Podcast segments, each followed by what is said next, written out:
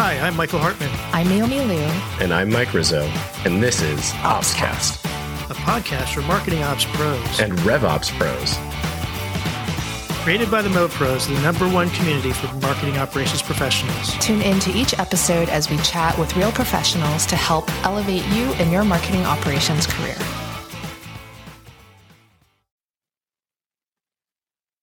Hello, everyone. Welcome to episode 21 of OpsCast, brought to you by the Mo Pros. I'm Michael Hartman, and I'm joined today by my co-host Mike Rizzo. Mike, say hello. Hey, everybody. All right. So today we are excited to have with us Jeff Kew, Director of Global Marketing Operations at Magnitude Software. And he's here today to talk to us about lessons that he's learned from rolling out multi-touch attribution. I know we all are uh, talk about that kind of daily, probably.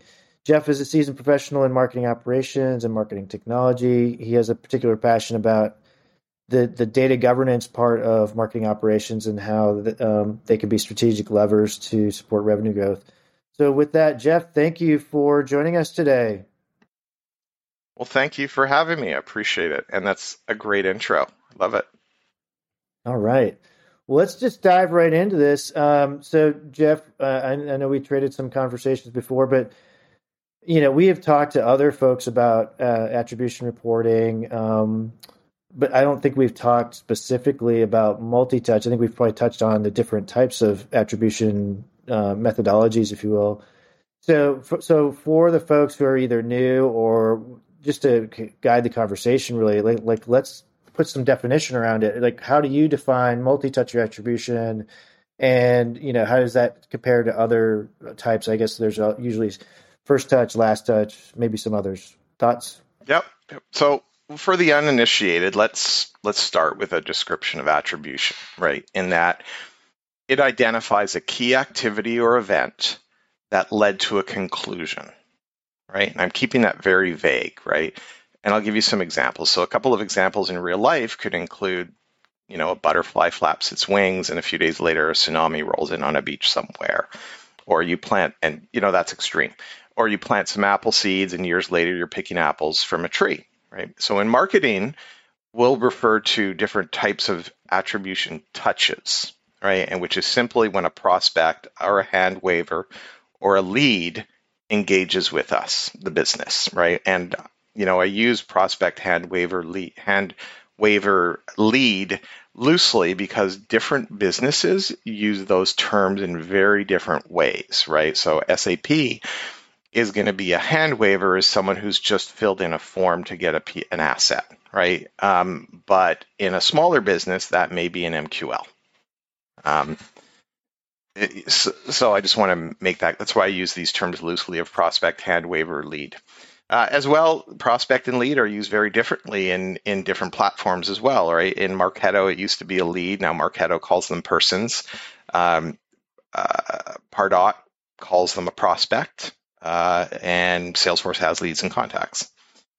So, getting back to touch points, right, and attrib- multi-touch attribution there's different types of touch points. There's uh, single touch. You, you might hear that term single touch, and often that refers to the first touch or the last touch before, opportun- before an opportunity is created. There's also U-shaped, W-shaped, full funnel. There's ML for machine learning, uh, and then there's a custom model, right? And with the U-shaped and W shape, they have specific weighted weights to the weightings applied to those touches, but the full funnel machine learning custom, these get into more complex weighting issues, right? Uh, and by weighting, I mean a percentage out of 100% goes to that activity. Uh, but we'll get into, we'll come back to that. So single touch only gives credit to one marketing touch point. And generally, like I said, that's the lead, crea- uh, lead creation or last touch before opportunity creation. But that first touch, for example, or single touch could be an ad click or in the past a trade show uh, trade show booth visit, right?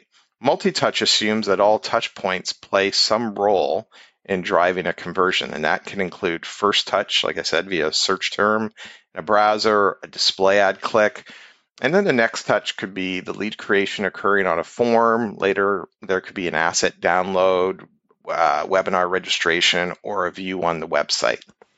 And within multi touch journeys, there are four clear touch points identified. Now, I want to point out I'm ref- because I work with Bizible, uh, I'm going to be referencing terms used in Bizible. There are other platforms out there for multi-touch attribution. Dreamdata is one on a, I think episode six or 16, I can't remember what it was, but you had on uh, some folks from there as well talking mm-hmm. about their their multi-touch attribution platform, and I've checked that out, and I really like it. Uh, they are building out their Marketo integration, so I don't know where that's at yet. Uh, but it looked pretty good, and I think there's bound to be more people, more more companies, startups developing these types of solutions. Yeah, totally. I think you know the the world of uh, multi-touch attribution uh, providers and like trying to give you like the visibility into multi-touch is like such a hot market. It, it, I think it has been a long time. I remember when I first checked out Marketo, actually, they were championing that they had like this really strong analytics package that would like help you with multi-touch. And when I checked it out, I was like, eh, like it's there, but it's still like not really giving me. It's it's pretty manual, right? Like you're like you can pivot data around and like get a sense of what's going on, but it's not really telling us anything. And and like at the end of the day, like I don't like is it right or wrong to use WU first touch last touch? Like I don't I don't think anybody's established that, and I think a lot of these providers are going after at least right now, from what I've seen, like the Dreamdatas and the and the Bizibles, like they're just trying to make it easier for you to interact with that data, right? To try to make a decision about multi-touch, which I think is critical because like this is really complex. Like you just laid out a bunch of super complex like models that like for those of us who are not overly familiar with, you know, this this landscape of multi-touch attribution, that's overwhelming, right? I mean, I we're a lot of us are very familiar with those terms, but like I'm like picturing a U shape and a W shape attribution model, and I'm like, where's the weighting? Is it at the top or the bottom of the W? so well, you know, that's a really good point. Like U shaped really is simply looking at the first. So you can go single touch, where you pick either the first or the last touch, or you can go U shaped, which is just the first and last touch, right? And weighting them equally, or weighting, giving them a certain weight and then the bottom of the U really just represents these very low value touch points that can occur that are web page visits or email clicks, right? Uh, w is the exact same thing, and but W does first touch, lead creation, and opportunity creation, right? So essentially a first touch, middle touch, last touch. And then full funnel is really just adding another line to that W called you know, as if it, and I don't, you know, that'd be a double V, right? Which is funny because in French, W is W, right? Kind of ironic. but, uh, you know, it's, um, you essentially get four, you get four tops, right? And uh, that fourth one is closed won.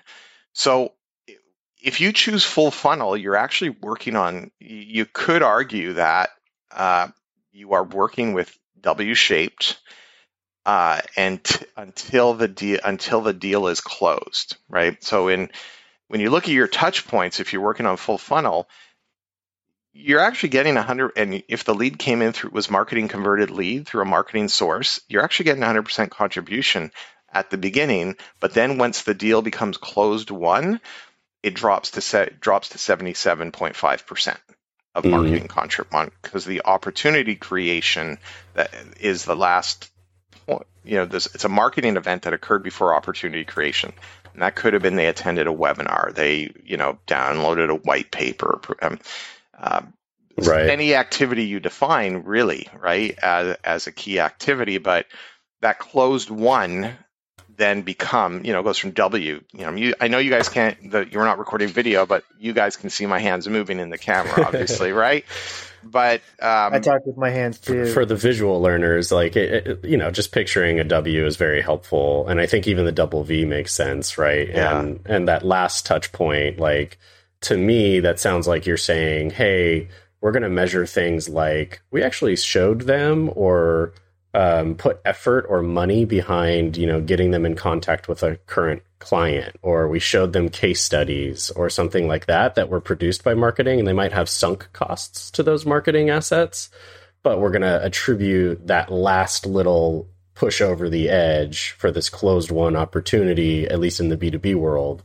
You know, hey, the uh, the case study that we presented to this person actually should get a little bit of credit for this too at this at the final throes of signing the deal, right?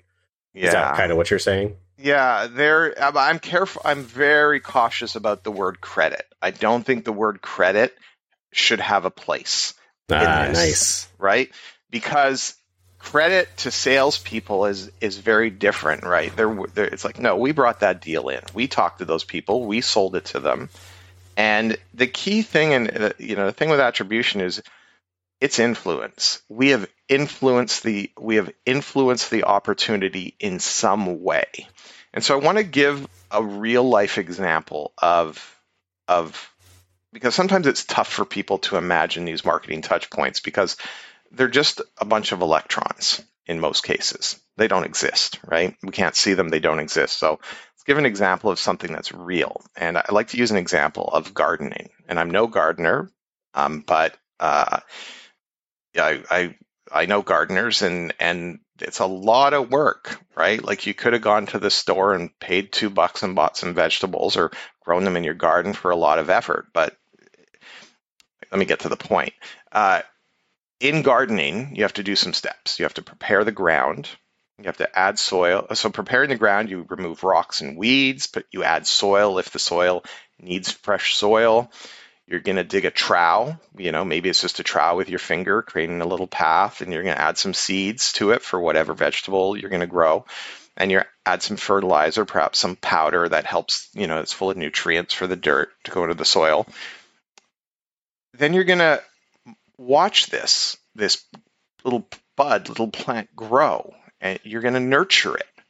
And you're going to nurture it by clearing the weeds that may grow. You're going to water it regularly until eventually all these physical touches, physical efforts have led to, you know, success. You have some produce to eat.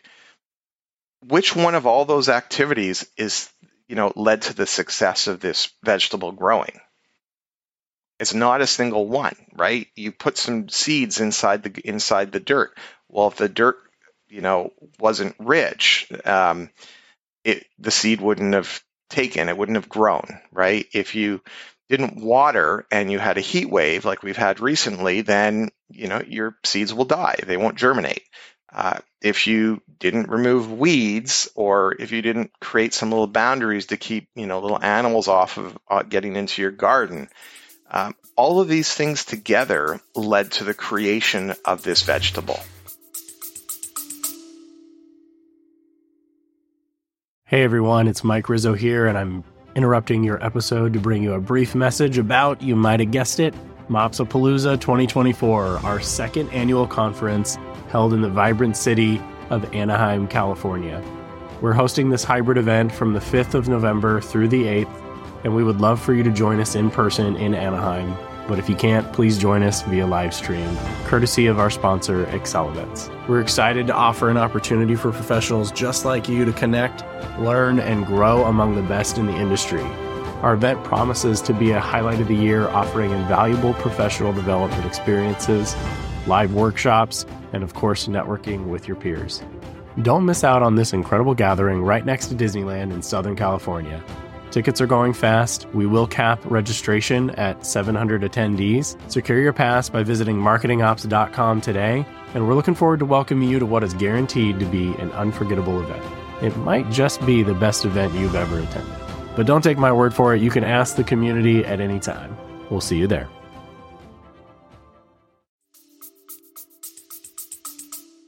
Hey, and Without maybe all that those- seed wasn't ready to grow, and it was just a bad seed for all those uh, for all those leads that come through the funnel that are just not ready to. Uh, to That's a great. You know right? what? and and I believe that happens. I believe you know when you buy a pack of seeds. Let's say there's hundred seeds in there or whatever. Some of them are going to be duds. They just Yeah. won't. They just won't germinate. I don't but they- garden, but I've heard of that. Right. So So I, I, I garden and I like this is all relating to me and been, been Michael's like, yes. So I, I have a question, Jeff, that um, has kind of hit me, and, and I think been thinking about a lot, and kind of maybe ties in with the whole concept of revenue ops too, right? So where you're looking across the full you know customer journey, buying cycle, whatever term we want to use, and that is like should these attribution models be focused on? I know it kind of started with marketing, but I'm wondering like should do you do you think that they should include both marketing and I'll call them sales in general, but it could be like BDR, outside sales, would I, like those touches as well. And I think this, and I, I'm asking this particularly for B2B world in when when you have a long sales cycle and a big deal size, right? So typically there's sales activity and at, at underneath it or over the top of it, whichever you want to think of it, there's probably marketing activity that's either you know just air cover kind of stuff, or there's you've got a thing where you know marketing is doing specific things to support the sales efforts that are going on with those you know exi- you know active opportunities if you will. Like do you think like are you seeing more people wanting to look at, at, all the touches or are you or are you still seeing mostly people focusing on the marketing touches as part of the attribution modeling? So it depends. And it i believe what I've seen in my experience, right? So I don't want to generalize for the industry. I can only refer to what I've what I've seen, what I've read. Now, Bizible is designed to leverage the entire marketing and sales cycle. You can bring in your CRM stages and track those as weighted values as well. And but generally, and generally, what I've seen is Bizible is being paid for by the marketing team. And so there's a focus on showing attribution to marketing. Um, and what sales does is what sales does. I think we're a few years away from having that marketing and sales alignment where they work together. Like I've seen businesses where BDRs roll are um, uh, roll up to marketing or BDRs roll up to sales. And it's very interesting because you know you're driving your leads to the BDRs to then find those top quality leads, route them to sales. Uh, it's it really depends on the structure. There is it's the wild west when it comes to marketing and sales. Uh, there is no general. There's no rules to follow different it, it you know is it this you know it, where does where does the cmo come from? Is your cmo a brand strategist or designer by education or did your cmo come come up through the ranks as a data professional right? That that's going to define what your reporting is like. Same thing with your salespeople. Did your sales come up through a bdr who's always been in sales or were they a bdr belonging to a marketing department you can have companies where you have some companies where you have a chief revenue officer and you have customer success and marketing and product report to them. And you have some companies where the CMO and CRO are different people, completely different business units that really don't talk. Mm-hmm. So I, I, can't. There is no answer to your question. My experience has been it's very been mar- been very marketing focused. Um, it just means we're under leveraging the the the information that's in there. And I'm going to get to that because you uh, there, there, there's some other things we can talk about, and and I'll get to that later because I have uh, some thoughts. Um, the the um, you I'm, know the, the the different types. There's uh, we talked about how different type there's different types of attribution, right? Mm-hmm. And you know how how they should be used. You know you got to think about when do we use these, right? When do we use single touch? When do we use when is it appropriate to use single touch or when is it appropriate to use full funnel? Um, and you know, I think it depends on who you need to tell the story to. Or who yeah, that's re- that's where I was going to go next. Yeah. The, like kind of following suit on Michael's question is like the idea of what's the impetus for the desire to look at multi-touch, right? Like someone somewhere is selfishly trying to answer a question.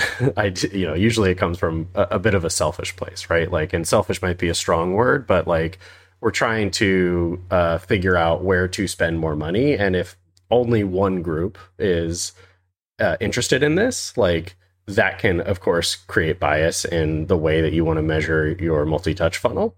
Um, but if you have a nice you know uh, collaboration happening between perhaps like CRO, CMO, or sales and marketing, or all three, then or even just within the marketing team itself, the different departments inside marketing, whether it's kind of top of funnel, middle funnel, bottom bottom of funnel, then I hopefully the the stories you're trying to tell, as it sounds like you're where you're headed, Jeff, yeah. are going to um, paint a picture that isn't just totally biased, right? Like to like, oh, like I need to prove that I or disprove that we're spending money in the wrong places or, or what have you.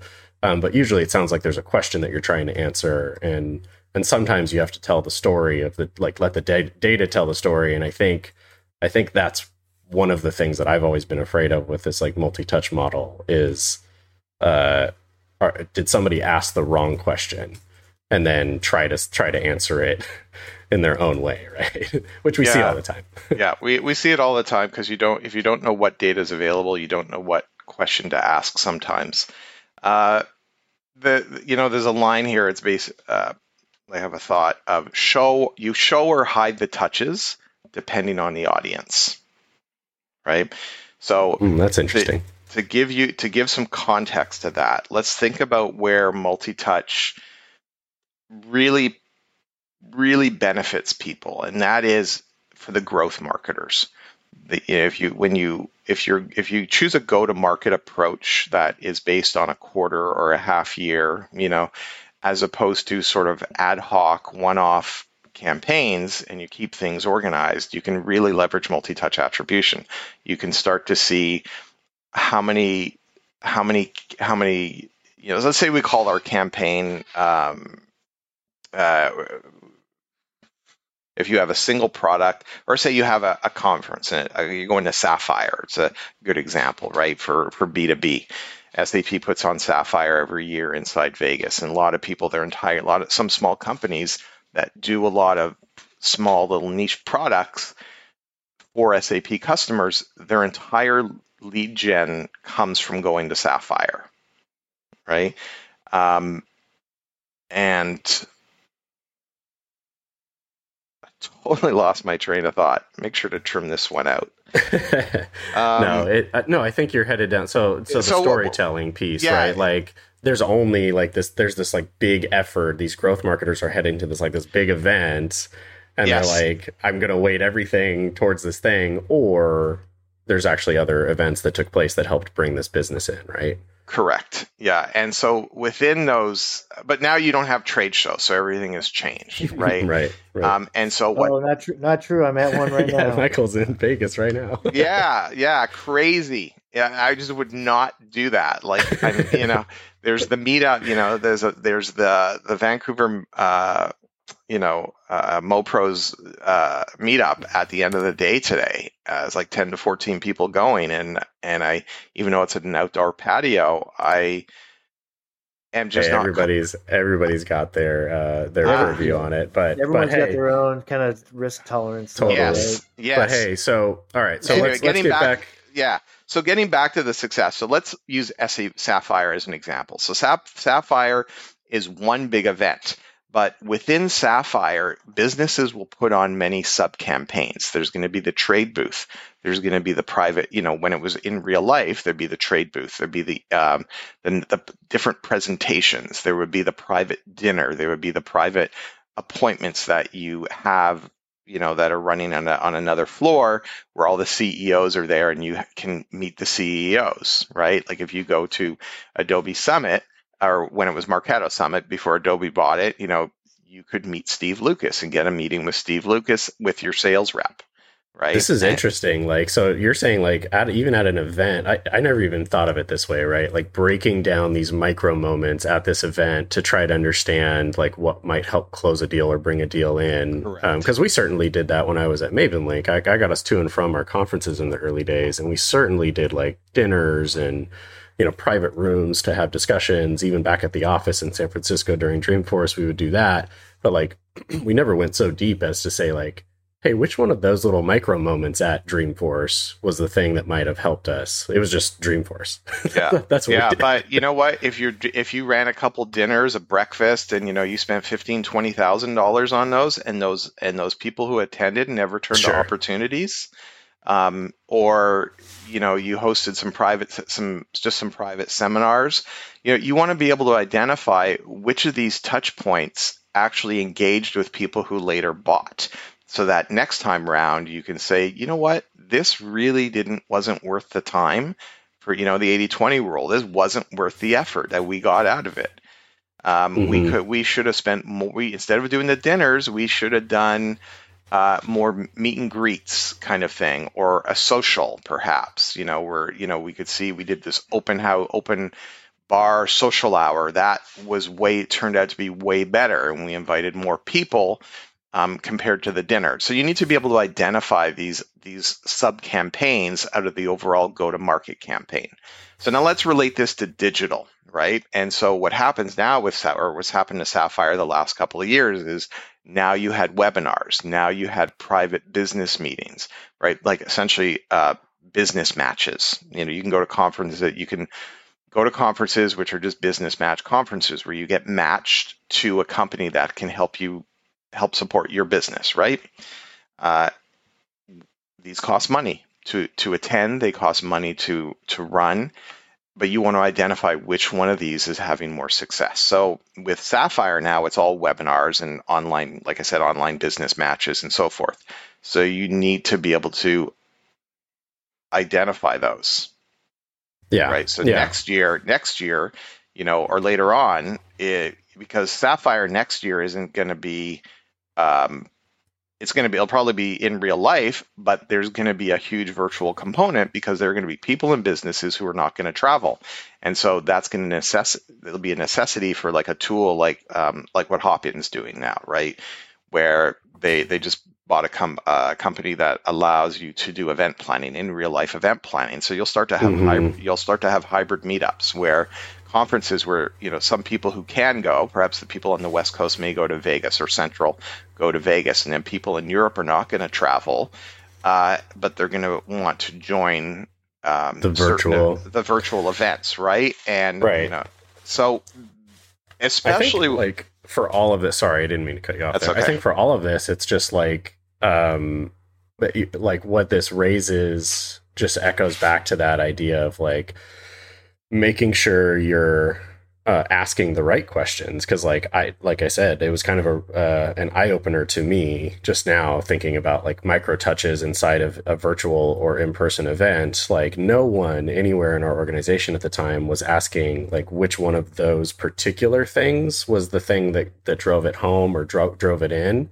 um, they were they were simply looking at it as this participation and all up spend at this like event. Whether or not we did a bar thing or a dinner was kind of irrelevant. Um, it didn't mean that we didn't like have a little bit of a campaign for you know sending invites or something like that. But like we weren't thinking about like rev rec or attribution or anything like yeah, that. You, you, were looking at it as an, sort of an aggregate. Yeah, and tactic, I think I think right? a lot of people do that. Down.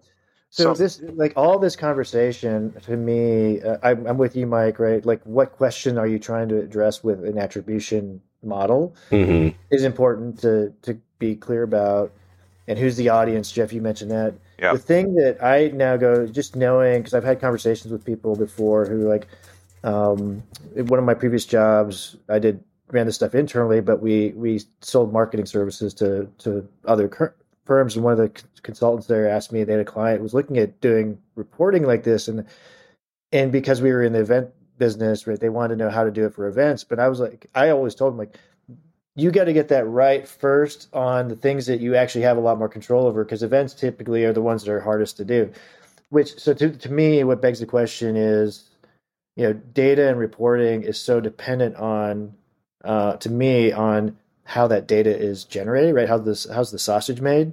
And so, Jeff, from your experience, uh, kind of getting back into like the lesson learned kinds of things from your experiences, what do you think that that organizations need to have in place in terms of um, you like you like data governance, like either data governance or organizational readiness or like tools, like to even be talking about doing attribution where you could actually trust the data enough that you could make informed decisions about where to place those bets, right? If, assuming that's what you're trying to do.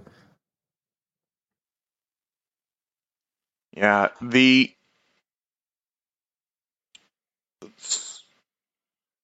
let's, start. Let's look, go back a bit and look at prerequisites, right? So before you even roll it, roll this out.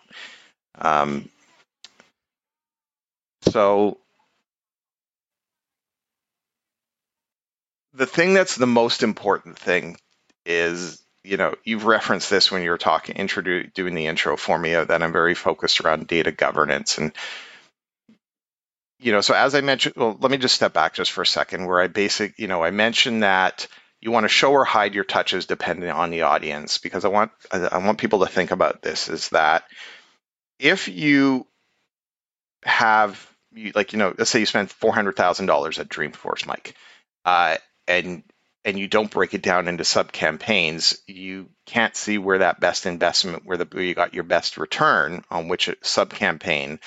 But at the board level, they don't need to see the sub campaigns, right? Your CMO may want to know what the sub campaigns are, but when Yeah, he reports That's to right. the If you if you're using attribution reporting at the board, you're gonna like it's gonna go on deaf ears. Just yeah, in my abs- you're and Yeah. see that's they that's could the point I'm making. that. Yeah, Yeah, that, that's the point I'm making is that that makes sense. you for all they all they care about is how much money do we get out of that investment right? What was the return out of that investment?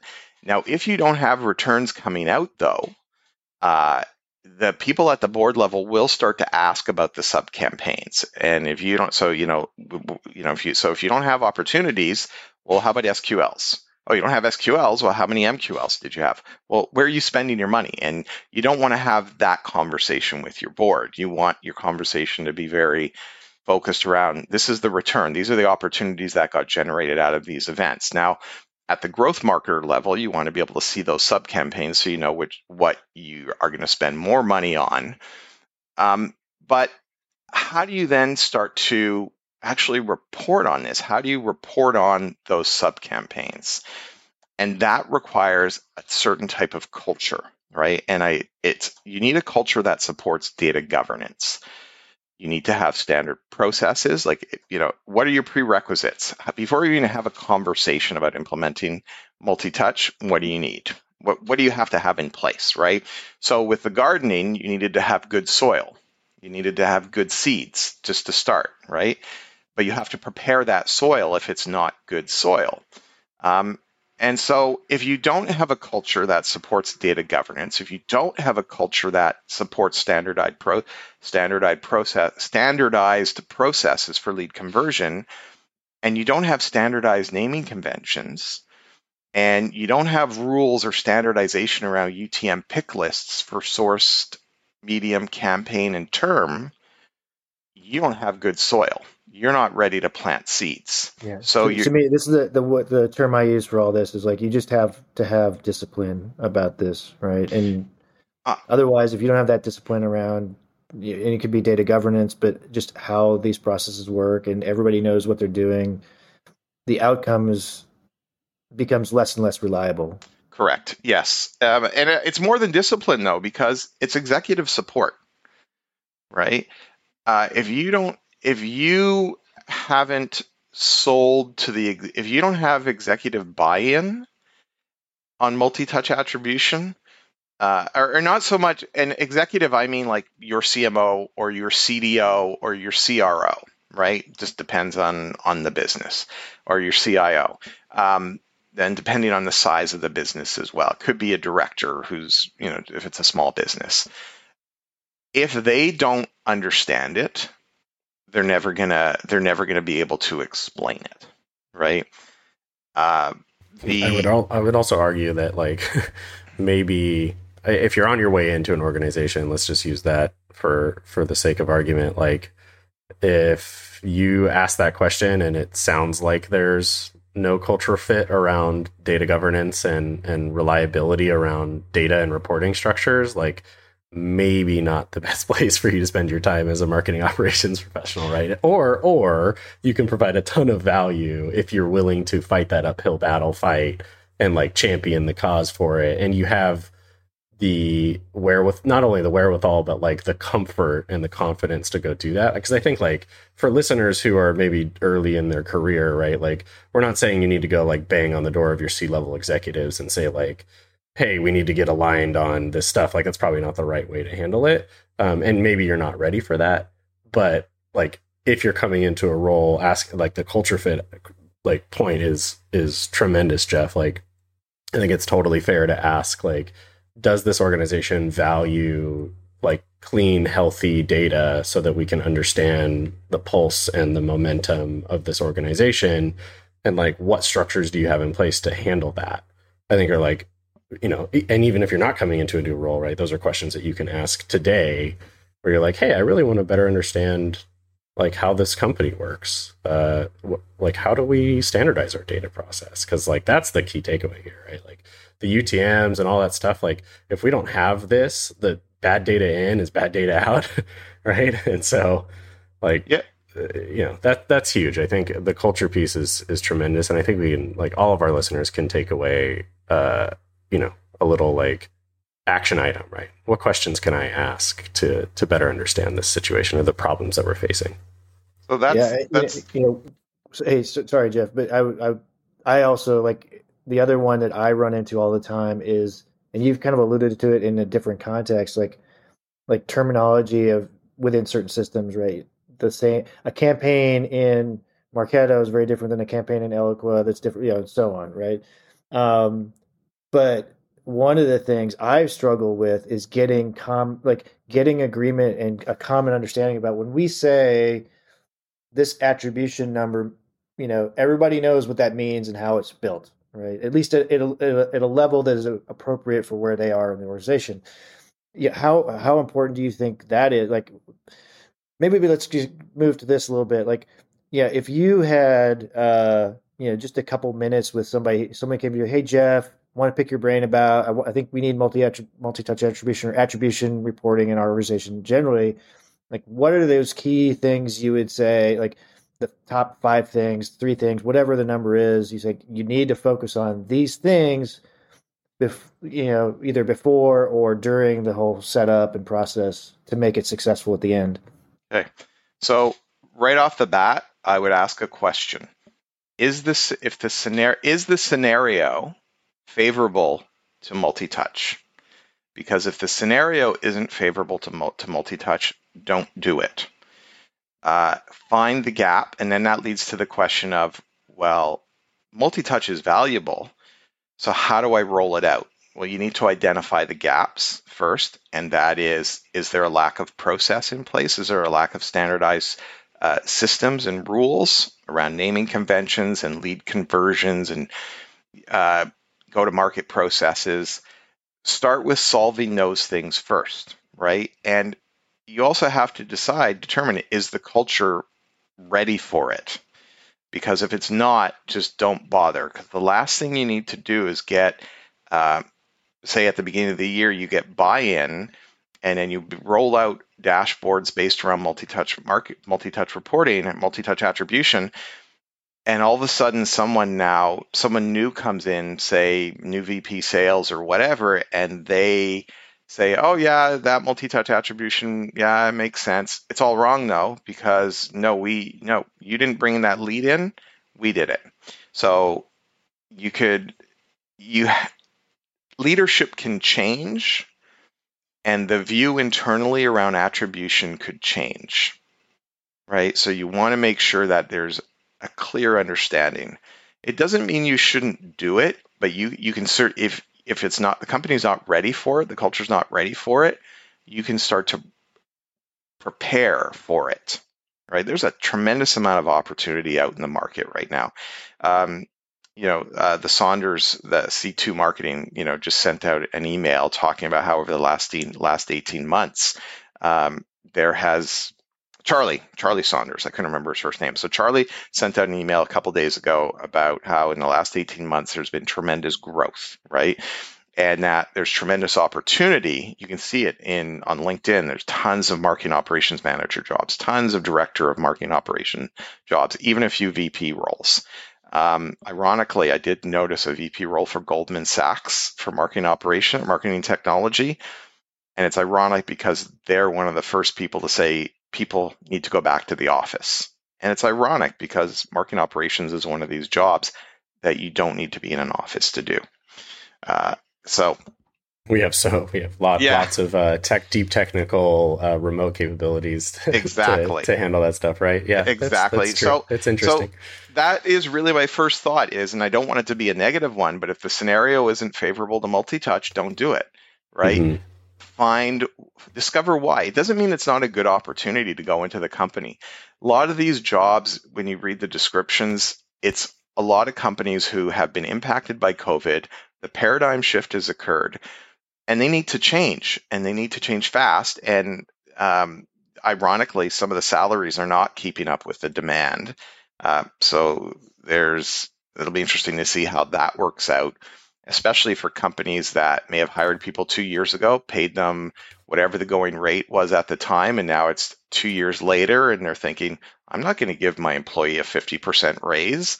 Um, it's like, well, hold, well, you, you know what? You may want to because the market is commanding that, yeah, the market's pretty pretty hot to trot right now. We Crazy. did right? that- like you can't that wait. uh, episode with Highway Ed, or the webinar with Highway Ed about how how crazy hard it is to find talent in marketing operations these days. And Charlie was not wrong in that CS2. For those listeners out there, CS2 is awesome. Go check it out. They have great great uh, newsletters and stuff. Um, but yeah, they're definitely not wrong about how hot it is. Um, but Yeah, yeah, so- I, like culturally that makes sense. Um, so so playing it back, I think I heard you say like make sure the culture's there, make sure there's some alignment on definition, get some get some clarity around like what kind of questions you're trying to answer inside of the organization, right? Is there anything else we missed? Those are three things.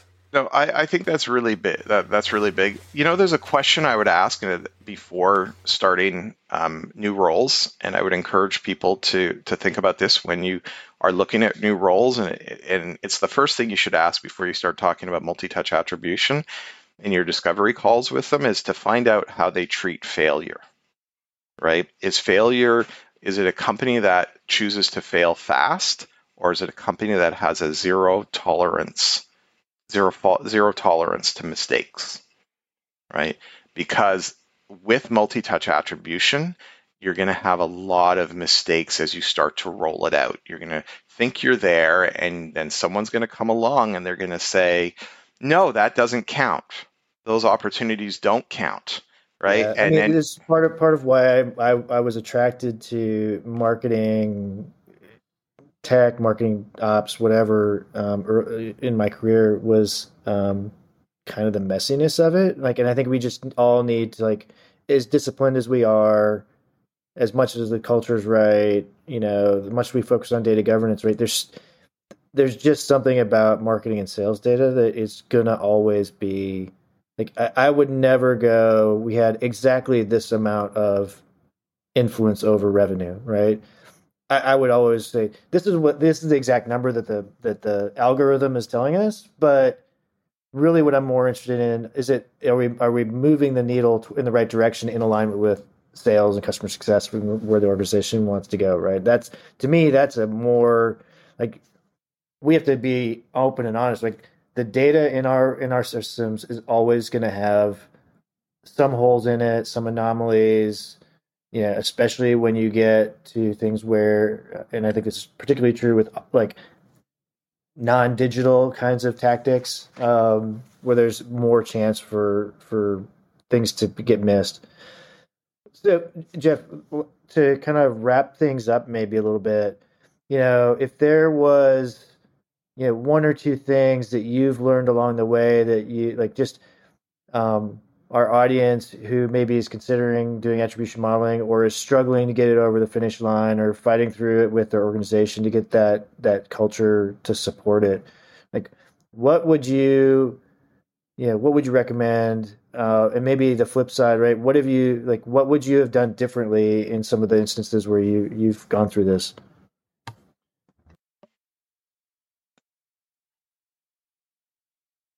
So I would say one to recognize that multi-touch attribution isn't necessarily the right tool for all companies. So determine the com- what is the company like that you're going to or you're at is most of the business coming in through net new Or are you more very B2B, B2B enterprise where 80% of your revenue is coming from renewals and only 20% of your net new every year is coming, is slow, slowly coming in? Um, you know, right now there's a huge, huge opportunity for companies like Oracle and SAP to start moving their blue chip customers to to the cloud right? And that and that's where their revenue is going to a lot of their revenue is going to come from, less around net new. And companies that support the SAP customers and Oracle customers are going to experience the same thing because if your business supports SAP customers or Oracle customers um, or SAS, SAS customers, then or you know you're only going to get a new customer when they get a new customer if you're selling support tools that service them. So you if you're to hitting, you're hitting on something that I think we just didn't even talk about, which is like as, and, and I think again this goes back to some of our conversations, Mike, about what are critical skills for marketing ops folks. I think it we didn't actually talk about this this last time, which was like understanding what the revenue drivers are for your like your firm, right? I think Yep. that, Jeff, that's what you're talking about, right? Because if it's if it's not acquisition, if it's more about retention and loyalty, like it's a very different model that you're going to be thinking about. Correct. Yeah, and if it's if you're very acquisition focused, you're a new business and only on the market a few years. Uh, you're you're focused around you're trying to sell self service right for some of your SaaS products. You're you're following this low touch no touch approach. Um, then definitely you want to be able to marketers want to know what channels are performing best, right?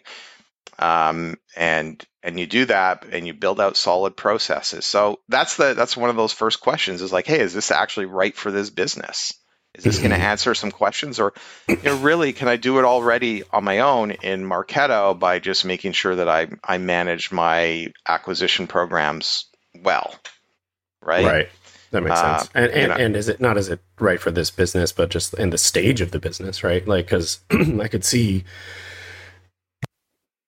I could see um, organizations at different stages of their life cycle, right? Like, uh, MavenLink is a really great example of that. Like, you know, no no no specific call outs here, but like early days, of course, you're you're talked about, you know, talking about uh, acquisition numbers mostly, right? And as the company continued to mature and we were getting longer standing customers, we're looking at like what keeps them around, right? Is it services? Is it, you know, is it whatever, right? And so now you're kind of shifting your model and you're getting more mature and you're trying to understand like what like what parts of the top of the funnel are creating the stickiest you know most advocating clients for us the, the the people who are really passionate about that product and then you know to go beyond that it's like but what parts of their experience with us are like keeping them around right and so like totally different ways to think about like attribution and understanding Yeah. multi-touch right and, and the, the whole concept of like product led growth, the throw Yeah. and then all Yep. this. So, um, I think I think we're gonna have to wrap it up here, but um, and it feels like we just only scratched the surface of this topic, right? Um, as usual. But it's um, this is this I like this is a great example of why it's such a hot topic for all of us in marketing ops because I think it's really to wrap your head about around what what to do, when to do it. Um, I, I do think we've got some good nuggets here about really I, I, the culture fit, you know, alignment on definitions, things like that are really important. So, Jeff, thank you for for your for your insights here. If uh, if folks want to connect with you and go deeper on this, or just to follow kind of your thoughts online or whatever, where what's the best place for them to do that? Um, I, I I'm on LinkedIn, um, so connect through LinkedIn. Uh, I I'm not very. Uh, I'm, I go in spurts in terms of how active I am on LinkedIn. Um, uh, sometimes I, I just kind of want to disappear and focus on work for weeks at a time. Um, and maybe I'll once in a while I'll throw out something and uh, like a nugget or something like that, and then later on I might think, you know what, that's not important anymore, and I delete it, and I don't. That's great. You're keep- about to uh, get a bunch of recruiting calls, I think. Oh, this Oh. guy just occasionally pokes his head out, but he stays buried in his work all the time. Watch out. Yeah. So totally. you know, and um, Yeah, the the recruiting. I don't mind recruiting. You know, I don't mind recruiters. I'll, quite often, I'll I'll actually, you know, say, you know, you should really go talk to my peer, right? You should go really talk to this person, kind of thing. Um, yeah. And uh, the only thing I really don't appreciate is when people connect, and I'm happy with, I'm fine with connecting with people. I don't have to know you. Um, you know, connections is an appropriate word. The the real value that I learned from a colleague at SAP uh, in LinkedIn was your secondary connections, right? Connecting with people who may have connections to the people you may want to be talking to. Right. So, example, if you decide, hey, I want to get a job, I want to go, I want to reach out for a, if you're looking for a job or if you're looking for a customer, if you want to, if you want to reach out to someone at IBM, but you don't know anybody at IBM, but if you look through your secondary connections, people you know may know those people at IBM.